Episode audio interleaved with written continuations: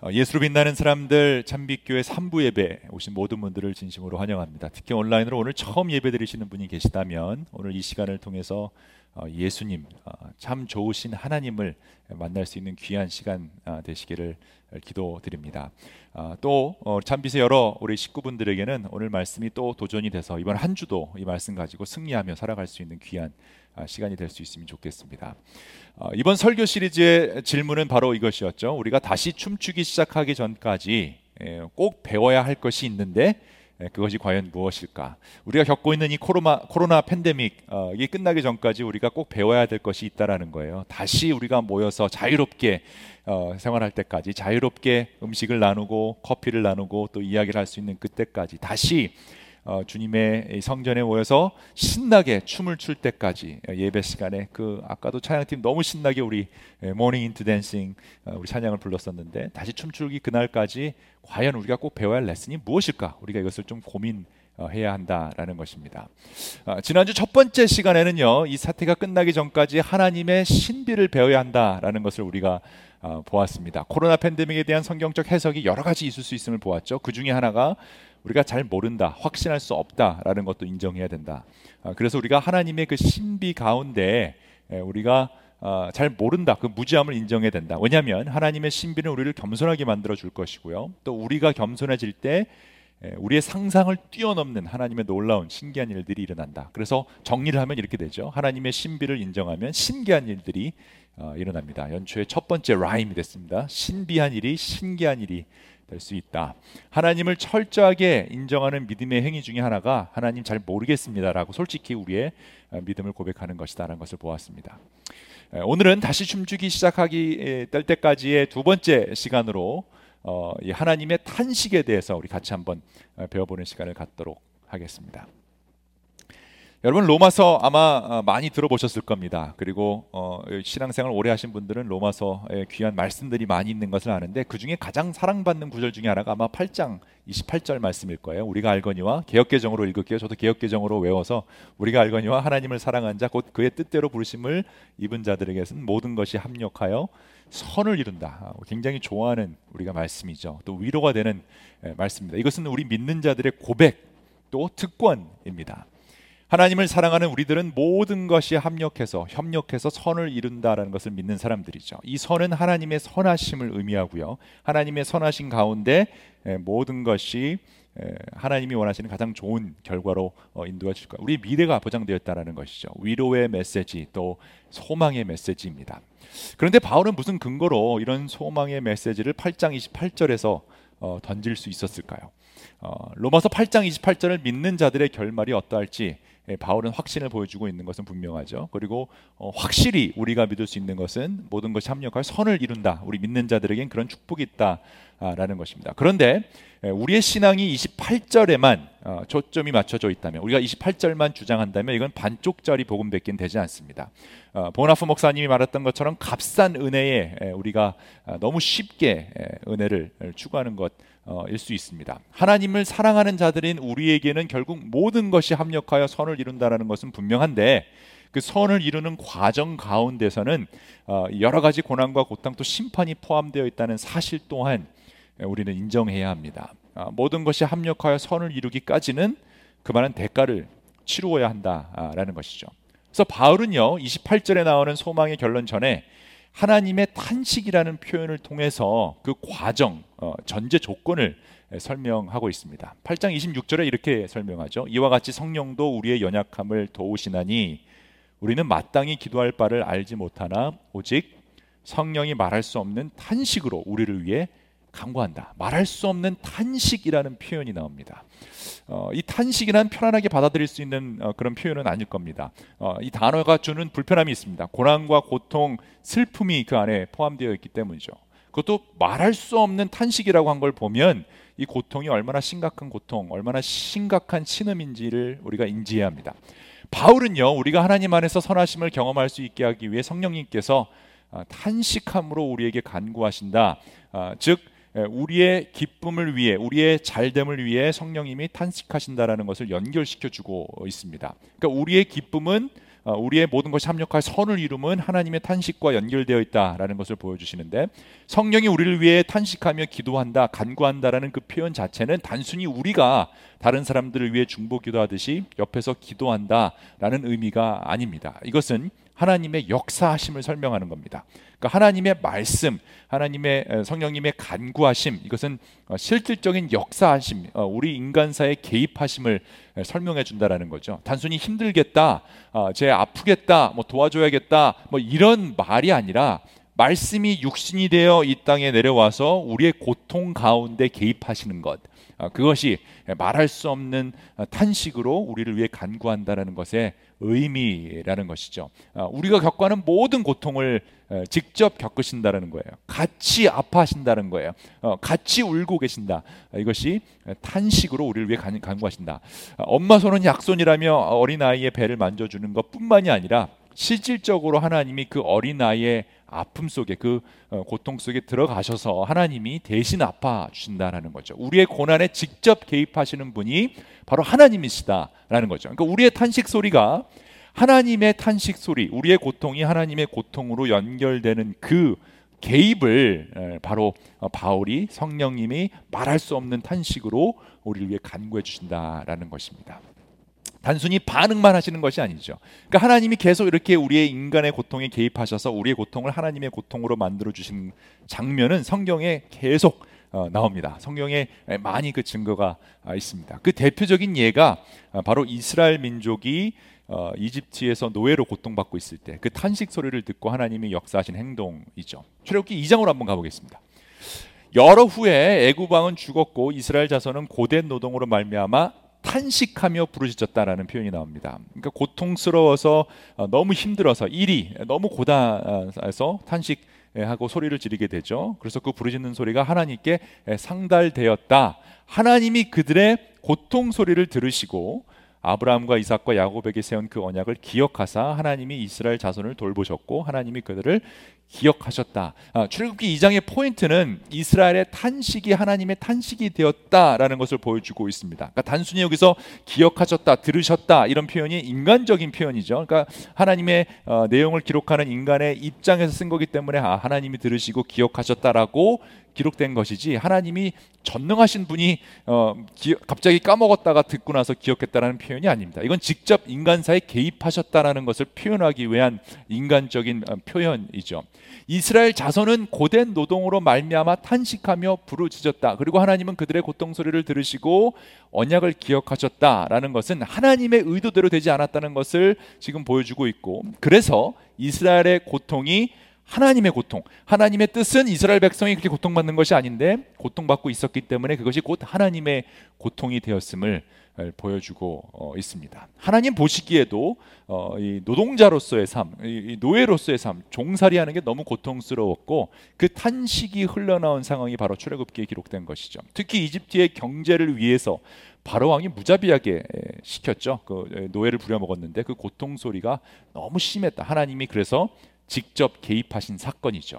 그래서 하나님은 모세를 부르시고 모세를 통해 하나님의 탄식, 그 이스라엘 자손이 울부짖었던 그 탄식을 모세를 통해 이렇게 하나님의 탄식으로 설명하십니다. 여호와께서 이르시되 내가 애굽에 있는 내 백성의 고통을 분명히 보고 그들이 그들의 감독자로 말미암아 부르짖음을 듣고 그 근심을 알고 그다음에 여기서 굉장히 중요한 표현이 나와요.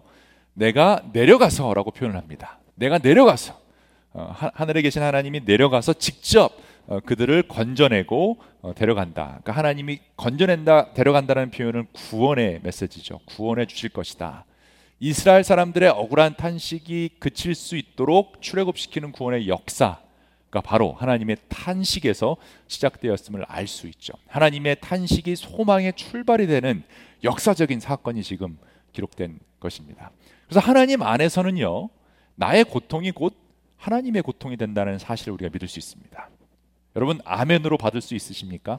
하나님 안에서 주님 안에서는 내가 겪는 모든 고통이 곧 하나님이 고통, 하나님의 개입으로 어, 이게 변화될 수 있다라는 것이죠. 그러므로 내가 고통 속에서 탄식하는 그 소리, 여러분 실생활에서 또 여러 가지 어려움을 겪고 있는 어, 남들이 모르는 어, 배우자에게도 말할 수 없는 그 고통, 어, 그 슬픔이 예, 그냥 사라지는 것이 아니고요. 하나님이 그 탄식 소리를 듣는다. 그래서 때로는 저는 사실 막 통성으로 기도하고 예, 장로교 목사고 때 장로교에서 평생 살아서 그런지 모르지만 막 통성 기도하고 뭐 이런 걸 별로 이렇게 즐겨하지는 않습니다. 뭐 어, 그걸 하지 말라는 건 아니지만 이렇게 즐기는 편은 아닌데 가끔 보면 제가 그런 생각이 들어요. 어쩌면 한국 그 왜 뜨거운 우리가 흔히 표현하는 뜨거운 기도 생활 통성 기도하고 하나님이 그런 거에 응답을 하시는 이유는 어쩌면 우리의 그 탄식 소리가 하나님의 탄식 소리로 다시 어, 내려오지 않아서 그런가 이런 생각이 또 들 때도 있어요. 그러니까 통성기도 할 필요도 분명히 필요하다라는 생각을 해봅니다. 나의 탄식이 하나님의 탄식이 될 수 있다라는 것은 큰 위로가 될 수 있죠. 하나님께서 같이 울어주신다는 것이기 때문이지. 같이 아파하신다라는 거예요. 내가 소리 지를 때 하나님도 같이 소리 질러 주신다. 근데 그뿐만이 아니라 하나님은 그 고통을 해결해 주시기 위해 그 다음 단계, 즉 어, 이 우리 삶에 개입을 해주신다라는 것이 우리에게 어마어마한 위로이고 또 복이 된다. 그러니까 지금 여러분이 울고 있는 그 자리에서 여러분이 고통받고 있는 그 순간 하나님이 같이 울고 계시고 또 해결해 주시려고 역사하신다라는 것이죠. 그래서 우리의 탄식은요 허무하게 어둠 속으로 사라지는 것이 절대 아닙니다. 하나님의 탄식으로 우리에게 다가오고 하나님이 탄식하시는 순간 소망의 메시지가 된다라는 거죠. 그래서 우리의 탄식이 하나님의 탄식이 될 때 우리는 감탄을 기대할 수 있다. 여러분 할렐루야죠. 우리의 탄식이 하나님의 탄식이 되었음을 우리가 믿고 인정을 하면 하나님이 보여주신 놀라운 감탄을 우리가 기대할 수 있다. 여러분 하나님이 하시는 일은 정말 놀랍도록 감탄을 자아내는 그런 일들이 우리 삶에 그런 감탄들이 좀 많아야 돼. 감동들이 좀 많이 있어야 돼요. 여러분 고통 후에 오는 그 감탄과 감동은 어마어마 하다라는 것을 어, 바울이 지금 설명하고 있는 거죠. 이것이 하나님의 탄식을 알아야 하는 중요한 이유입니다. 하나님의 자녀들인 우리의 탄식은 하나님의 탄식이 되고 하나님이 탄식하시, 탄식하시면 회복이 시작되고 회복이 시작되면 우리가 상상할 수 없는 놀라운 감탄의 일들이 예, 우리에게 올 것이다. 하나님 나라가 세워지고 어, 정의가 세워지고 어, 구원이 일어난다라는 것이죠. 그래서 우리의 탄식이 하나님의 탄식이 될 수 있다라는 것을 아는 순간 회복의 소망으로 우리가 놀라운 어, 기대를 할 수 있다라는 거죠. 바울이 바로 이것을 설명하고 싶었어요. 그래서 8장 28절 어, 그 유명한 모든 것이 합력하여 선을 이룬다라는 것을 설명하기 위해 18절부터 뭐라고 설명하냐면 현재 우리가 겪는 고난은 장차 우리에게 나타날 영광에 견주면 아무것도 아니라고 나는 생각한다. 라고 설명하는 거죠. 지금 내가 당하는 고통, 어, 고통스러워요. 힘들어요. 특히 바울이 당했던 고통은 정말 어, 심각한 고통이었죠. 잡혀가고 감옥에 갇히고 고난, 어, 고통, 고문당하고 어, 이런 모든 예수님 때문에 당하는 이 고통, 어, 이것은 나중에 어, 내가 감탄할 그 놀라운 하나님의 회복에 비하면 아무것도 아니다라고 얘기를 하고 있죠. 그러면서 피조물은 하나님의 자녀들이 나타나기를 간절히 기다리고 있다. 피조물이 허무에 굴복했지만 그것은 자의로 그렇게 한 것이 아니라 굴복하게 하신 그분이 그렇게 하신 것입니다. 그러나 소망이 아직 남아 있다. 이게 무슨 뜻인가 해석하기 좀 애매할 수도 있죠. 근데 그 다음 구절을 보면 좀 이해하기가 더 쉽습니다. 그것은 곧 피조물도 썩어짐의 종살이에서 해방되어서 어, 이, 이, 이, 바울은 지금 출애굽에서 이스라엘 민족이 어, 해방된 것을 떠올리면서 이, 이 장면을 지금 그리고 있는데요.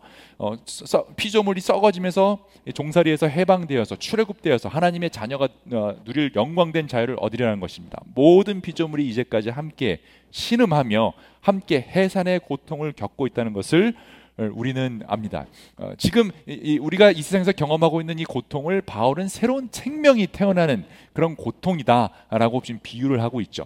감히 어, 제가 어, 이 해산의 고통을 다 이해할 수도 없고 설명할 수도 없죠. 어, 바울도 마찬가지였을 겁니다. 바울이 가, 어떻게 해산의 고통을 알 수 있겠습니까? 제가 이 설교를 준비하면서 그래서 제 아내한테 이 해산의 고통이 어떠한가를 물어봤다가 어, 감히 이거는 내가 표현할 수 있는 그런 게 아니다라는 것을 깨닫고 원고에 안 넣었는데요. 우리가 상상할 수 없는 남자들은 상상할 수 없는 그런 고통이죠. 그런데 사도 바울이 해산의 고통이라고 비유한 것은 그 고통 뒤에 오는 새 생명의 탄생 때문이에요. 어, 그러니까 해산의 고통 없이 새로운 생명이 태어날 수 없기 때문에 바로 해산의 고통을 통해서 새 생명이 태어날 것을 어, 설명하기 위한 거죠. 곧 태어날 생명이 아직 엄마 뱃속에 있기 때문에 보이지 않는 거죠. 그러나 어, 고통이 심해지면 심해질수록 생명이 태어난다라는 그 소망 때문에 견뎌낼 수 있다. 라는 것입니다. 그래서 바울은 이렇게 이어가는 거예요. 그뿐만 아니라 첫 열매로서 성령을 받은 우리도 자녀로 삼아 주실 것을 곧 우리 몸을 속량하여 주실 것을 고대하면서 속으로 신음하고 있다. 이 고통을 같이 어, 견디고 있다. 조만간 새로운 생명이 태어날 것이기 때문에 구원받을 것이기 때문에 이렇게 설명하고 있죠. 그리고 24절에 우리는 이 소망으로 구원을 얻습니다. 눈에 보이는 소망은 소망이 아닙니다. 보이는 것을 누가 바라겠습니까? 그러나 우리가 보이지 않는 것을 바라면 참으면서 기다려야 된다. 해산의 고통을 겪고 있는 그 임산부가 참으면서 곧 태어날 아기를 기다리는 것처럼 우리가 그렇게 기다려야 된다.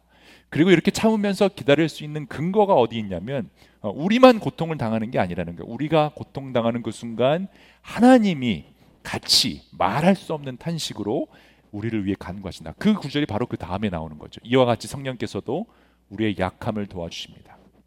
우리는 어떻게 기도해야 할지 알지도 못하지만 성령께서 성령 하나님께서 친히 이루다 말할 수 없는 탄식으로 우리를 대신하여 어, 개입해 주신다. 간구해 주신다. 아, 우리가 울부짖었던 모든 탄식들이 결국 하나님의 탄식이 되어 우리 삶 속에 개입하셨다라는 거예요. 하나님이 개입하셨으면 어, 하나님이 같이 울부짖고 하나님이 같이 아파하시면 결국 모든 것이 합력하여 선을 이룰 수 있다. 라는 것이죠. 왜냐하면 하나님은 탄식의 하나님이 아니라 감탄의 하나님이시기 때문입니다. 우리의 탄식을 하나님의 감탄의 웃음소리로 바꾸어 주실 겁니다. 그러니 다윗의 고백이 우리의 고백이 될 수 있다라는 사실을 여러분 오늘 꼭 믿을 수 있으면 좋겠습니다. 다윗이 이 모든 것을 경험한 후에 이렇게 설명을 하죠. 주님께서는 내 통곡을 기쁨의 춤으로 바꾸어 주셨습니다. You have turned for me my mourning into. You turned my mourning into dancing. morning into dancing. 오늘 다른 거 다 잊어버리셔도 이 morning into dancing 요것만 기억하실 수 있으면 좋겠어요. 오늘 어, 제가 이 사, 어, 설교를 준비하면서 이 찬양을 부르면 참 좋겠다라고 생각했었는데 찬양팀이 마침 그 찬양을 준비하셨다 어, 그래서 통하는 부분이 있었구나. 우리 끝나고 이 찬양 또 부를 수 있나요? 어, 설교 후에 같이 우리가 이 찬양을 부를 텐데요. 제가 고등학생 때 굉장히 좋아했던 사실 찬양, 오래된 찬양인데 어, mourning into dancing 이것만 기억할 수 있으면 좋겠어요. mourning into dancing. M I D mourning into dancing, MID, 미드. 미드를 기억하시면 좋겠습니다. 또 미드 하면 어, 미국 드라마가 떠오르시면 안 되고요. 앞으로 미드 그러면 어, mourning.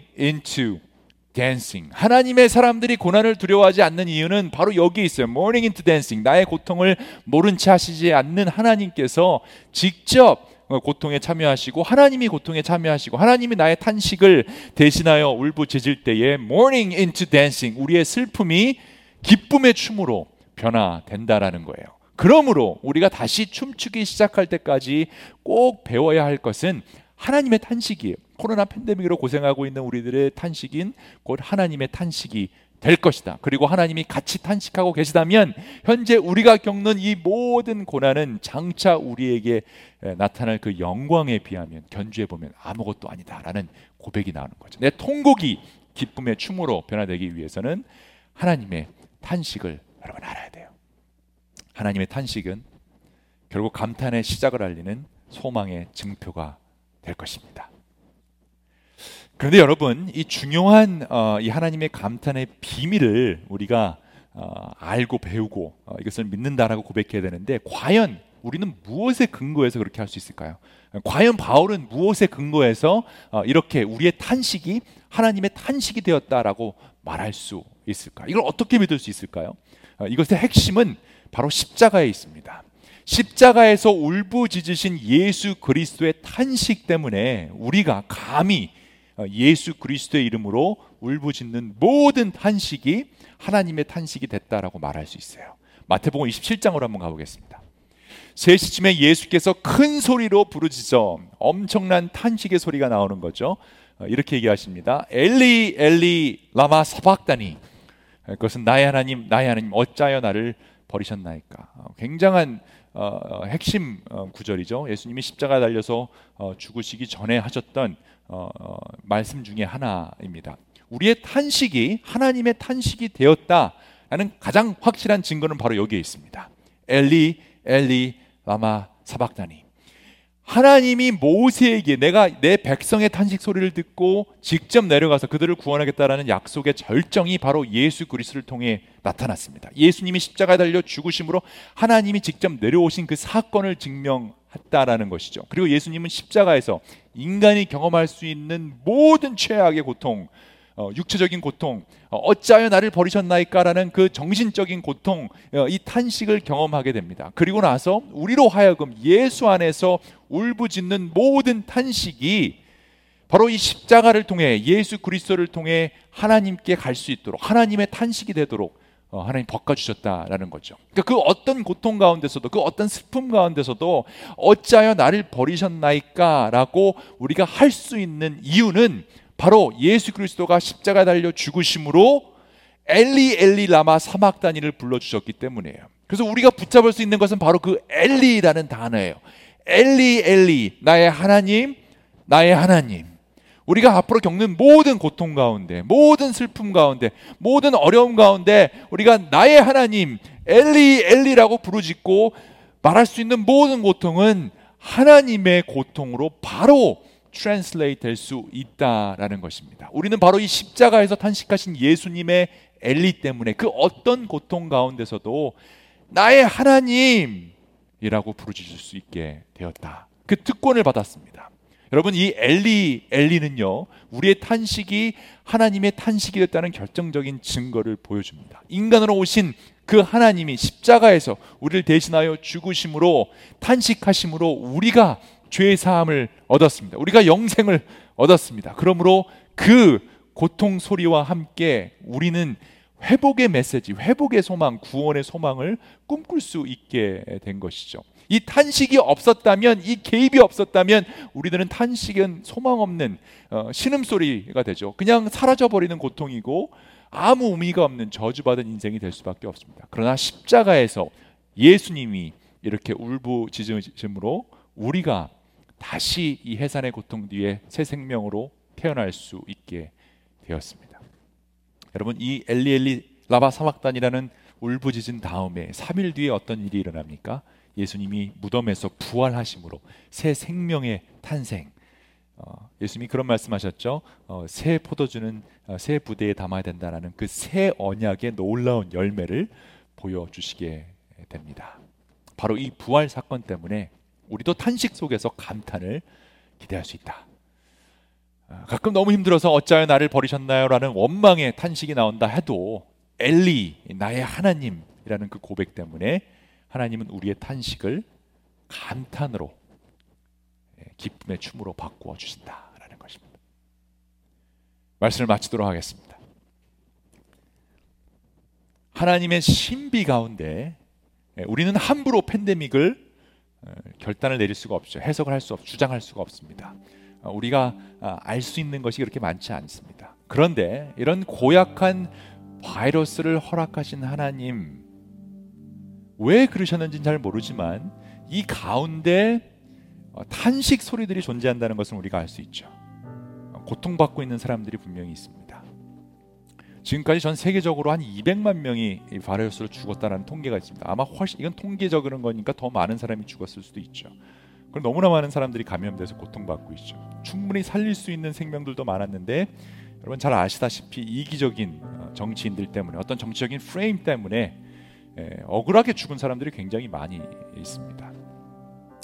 지금 보니까 마스크만 제대로 썼어도 처음에 그죠? 처음 시작했을 때 마스크만 제대로 쓰고 교회들이 좀 모이지 말라고 했을 때 모이지만 않았어도 그 이단 집단들이 제대로 어, 협조만 했어도 그렇게 많은 사람들이 죽지 않아도 될 뻔했는데 어, 너무나 많은 탄식 소리가 들려옵니다. 그러고 보니까 이 코로나로 밝혀진 게 사실 되게 많죠.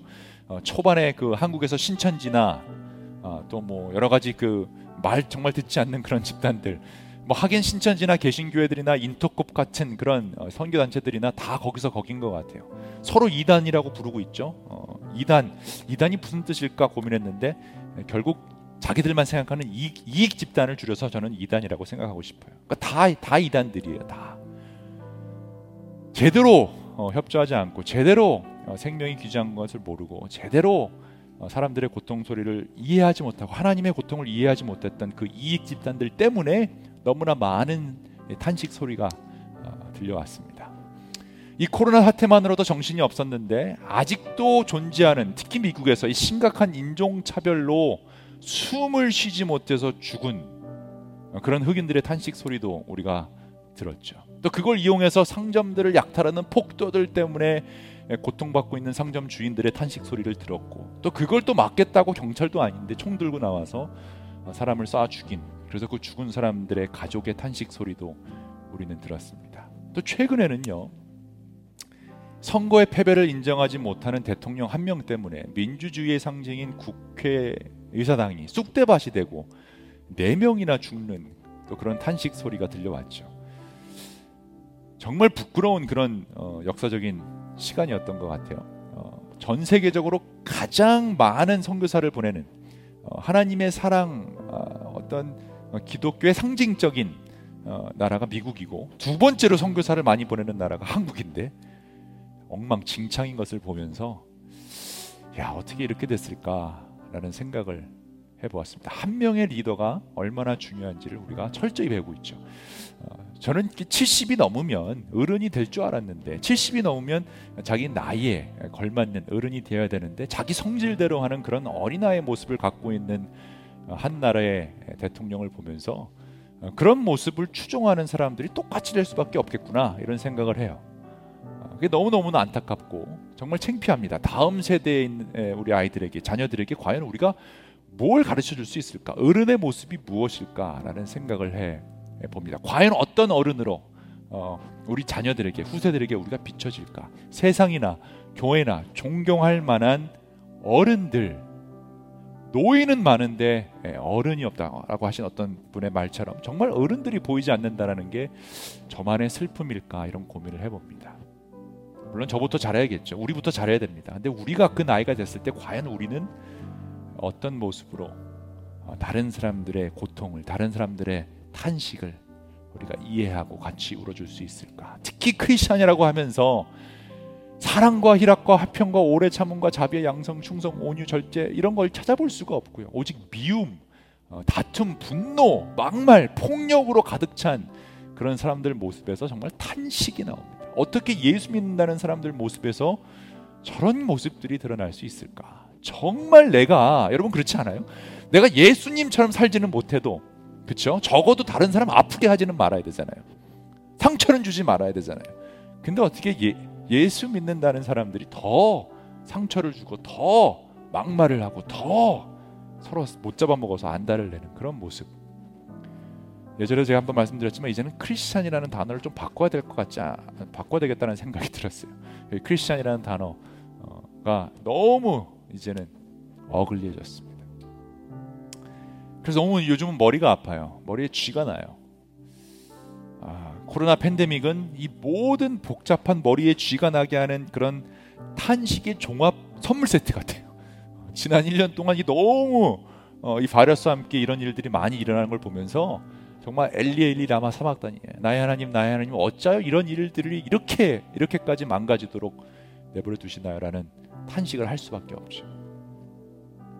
그런데 여러분 이 가운데서 우리가 배워야 할 것은 바로 하나님의 탄식입니다. 우리의 탄식이 허무하게 사라지지 않을 것입니다. 우리의 탄식은 반드시 하나님의 탄식으로 울려 퍼져야 합니다. 그리고 우리를 향한 하나님의 탄식 소리가 들리는 순간 우리는 절망에서 벗어나 하나님의 개입이 시작되었다는 소망을 품을 수 있을 겁니다. 하나님의 탄식은 회복의 시작을 알리는 소망의 증거이기 때문이죠. 우리의 탄식이 그래서 하나님의 탄식이 된다면 우리는 감탄을 기대할 수 있게 돼요. 그러므로 우리가 지금부터 해야 될 일이 뭐냐면 지금부터 우리가 꼭 다짐해야 될 게 뭐냐면 여러 가지 탄식으로 말미암아 절망하고 있는 사람들에게 이 감탄의 소망을 전해야 됩니다. 하나님이 같이 슬퍼하고 있고 아파하고 있고 탄식하고 있다는 것을 알려야 되죠. 우리가 하나님의 탄식을 알리는 감탄의 메가폰이 되어야 된다는 거예요. 다른 사람들의 고통을 보고 가만히 있으면 안 된다는 거예요. 같이 울어줄 수 있어야 되잖아요. 같이 도와줄 수 있어야 돼요.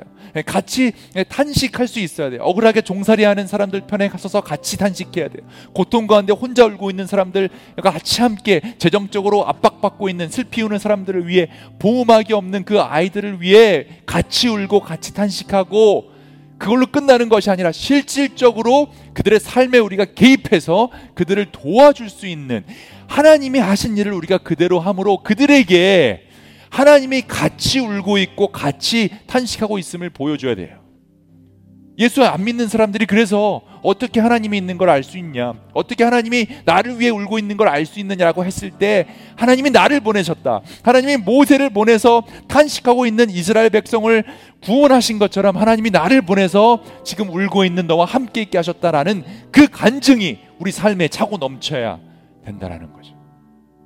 하나님이 하신 그 일을 우리가 할 수 있도록 하나님이 직접 보여주셨어요. 십자가에서 보여주셨고 우리도 그래서 십자가를 지고 나아가는 거예요. 그래서 하나님의 탄식이 그들과 함께 있다는 것을 그래서 감탄의 소망과 회복이 시작되었음을 감탄의 메가폰이 되어야 하는 거죠.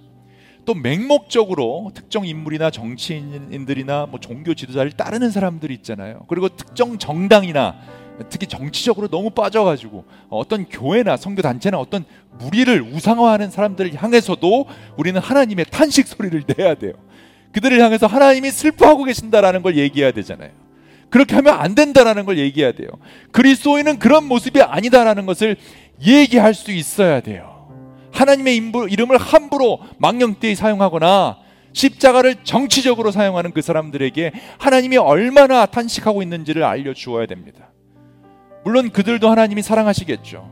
가끔은 그냥 하나님이 아, 저 사람들 좀 없어졌으면 좋겠다는 생각이 솔직히 들기도 하지만 그건 제 생각이지 하나님의 국률하심은 제 짧은 생각을 뛰어넘죠. 하나님은 그들을 사랑하시고 그들도 하나님의 국률함으로 불러주십니다. 그러니까 우리도 그들을 사랑해야 되는데 그들을 사랑하는 방법 중에 하나가 하나님의 탄식을 알려주는 거예요. 그들의 행동이 얼마나 어리석고 사람들의 탄식을 불러오는지 우리가 메가폰이 되어서 알려줘야 돼요. 여러분 그런 불의한 모습을 보면서도 가만히 있는 것은 그 사람들에게 동조하는 거예요. 어떻게 인종차별하는 걸 보면서 가만히 있을 수가 있어요? 어떻게 white supremacy가 다른 사람들을 억누르고 있는데 그냥 가만히 있을 수가 있어요? 우리는 그리스도인으로서 voice out을 해야 돼요. 하나님의 메가폰이 되어서 하나님 앞에서 하나님이 얼마나 탄식하고 있는지를 알려야 됩니다. 그럴 때 회복이 시작돼요. 그럴 때 치유가 시작돼요. 그럴 때 우리는 참 잘했다 칭찬받을 수 있는 겁니다. 우리가 하나님의 탄식을 알리는 메가폰이 될 때 우리의 탄식은 감탄이 되어 돌아올 것이. 그래서 우리가 지금 당하고 있는 그 고난은 장차 우리가 받을 그 영광의 견주어 보면 아무것도 아니다라는 고백이 나올 수 있을 겁니다. 그러니 여러분, 그러니 여러분, 우리는 하나님의 탄식을 알리는 감탄의 메가폰이 되어야 할 것입니다. 아멘. 아멘.